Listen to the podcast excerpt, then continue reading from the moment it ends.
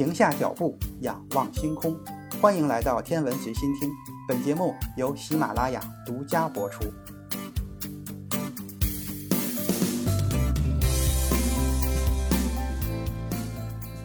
欢迎收听原创严选。在三巨头讨论量子跃迁的时候，与薛定谔的辩论也给波尔留下了深刻的印象。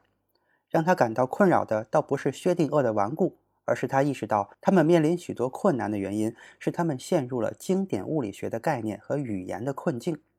说到语言环境，薛定谔的话语讲述的是一个由经典的波动组成的逼真的、可视化的、连续变化的世界，而海森堡的话语是关乎实证主义者的世界的。他拒绝接受实在论和可视化，支持在具有预测性的数学形式体系中。体现出的量子性和量子不连续性，这是两个完全不同的立场。波尔在这两个极端之间徘徊，他认识到这两种描述各自的有效性，但是波尔却因为无法找到自己的话语来描述量子领域的事实而感到困惑。波动和粒子、因果关系、时空和连续性等这些经典物理学的语言看起来并不适合描述量子世界，但是波尔也必须承认。这仍然是我们所拥有的唯一的语言。波尔一直在思考经典的波和粒子概念中所固有的矛盾。在谈及电子的时候，薛定谔成功的将它说成是波。但是，正如波恩从弗兰克在哥本哈根的实验室中观察到的那样，电子的粒子性质似乎也是无可否认的。这些行为肯定是不可调和的。在一项实验中，电子是一种波。一种一定空间区域中延展的非局域扰动，它既不是在这里，也不是在那里。在另一项实验中，电子是一个粒子，一个小的集中的带电物质，它在任何的时候都只能位于一个位置，它在这里，而不在其他的地方。矩阵力学或波动力学的数学工具无法解决这种难题。虽然所有的这些行为都显得相互矛盾，但是大自然本身并没有悖论。波尔下定决心要把这个问题弄明白。在挪威度假期间，波尔收到了海森堡在1927年3月10日写的一封信，信中描述了他在不确定性原理方面所取得的突破。两周后，波尔结束了滑雪假期，回到家中，海森堡向他快速地介绍了他的发现，并分享了他的论文草稿。最初，波尔对海森堡的新成果感到非常的兴奋，但并不喜欢他取得的这一成果所使用的方法。这两位物理学家现在又重新陷入了进一步的激烈争论。波尔认为，电子类似波和粒子的行为所暗示的矛盾比实际更明显。我们之所以用经典的波动和粒子概念来描述实验的结果，是因为我们人类生活在经典的世界中，这是我们通过实际经验所获得的唯一一类概念。所以，波尔现在意识到，这种基本上属于经典世界的语言是唯一可用的语言。无论电子的真实属性是什么，它所表现出的行为都取决于我们选择进行的各种实验。根据定义，这些实验需要使用具有经典世界中的经典维度装置，产生足够大的效果，以便在实验中观察和记录。采用的形式可能是照相机底片的曝光，或是指针在电压表中的偏转，或者是观察云室中的轨迹。所以说，对于某一个实验所产生的效应，用经典物理学语言来解释，就变成了电子衍射和干涉效应。结合实验的现象，于是我们就可以得出结论：在这个实验中，电子是一种波。对于另一个实验所产生的效应，我们会解释为碰撞中的动量转移或涉及局部电子的轨迹等等。于是我们得出结论：在这个实验中，电子是一种粒子。这些实验是相互排斥的。我们无法设想出一个同时展示出这两种行为的实验，不是因为我们不聪明，而是因为这样的实验根本就没有办法设计出来。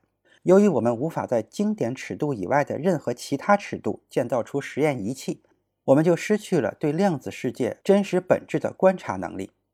或者说，我们得到的是量子世界反映在我们的经典仪器中的影像，而且由于我们可以提出的实验问题永远受到这种限制。因此，我们永远无法获知量子现实的真实属性。这意味着我们可以提出的有关电子波动特性的问题，或者提出有关电子粒子特性的问题。但是，我们不能问电子究竟是什么。我们要面对的是一个根本的波粒二象性。当我们选择用不同的经典镜子反映量子世界的时候，量子世界总是呈现出不同的面貌。波尔宣称，这些非常不同的、相互排斥的行为并不矛盾，而是互补的，从而解决了诠释的困境。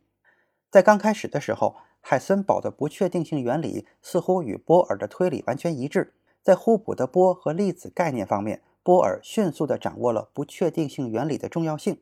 但是，当波尔读到海森堡在物理学杂志上的论文的时候，波尔觉得海森堡的方法中有几个地方他没有办法接受。波尔认为，不确定性的起源应该追溯到用于探测电子性质的伽马射线的波动特性。任何显微镜的分辨率都会受到透镜孔径中衍射效应的限制，这种衍射会导致图像模糊。这样，对于距离小于最小可分辨距离的物体，显微镜就没有办法分辨了。虽然随着使用波长更短的射线，分辨率会增加，但是由于光圈只能具有有限的尺寸。这就意味着设备的分辨率仍然存在着一个根本的限制，精度的下降代表了一种根本的不确定性。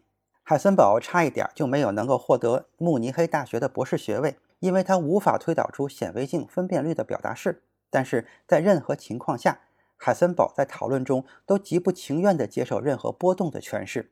波动是他的竞争对手薛定谔的理论。他关于不确定性的论文是对薛定谔连续波物理学的挑战。波尔认为海森堡还没有抓住重点。他现在已经意识到，位置、动量和能量时间不确定性关系上，实际表明的是经典波和粒子概念之间的互补性。波动性和粒子性是实验中表现出来的所有量子系统中的固有属性，并且通过选择不同的实验，就是选择不同的反映量子世界的镜子，我们在待测量的属性中引入了不可避免的不确定性。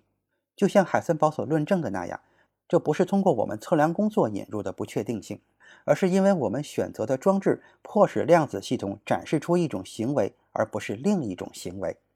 这可以扩展到互补性的第二个层次。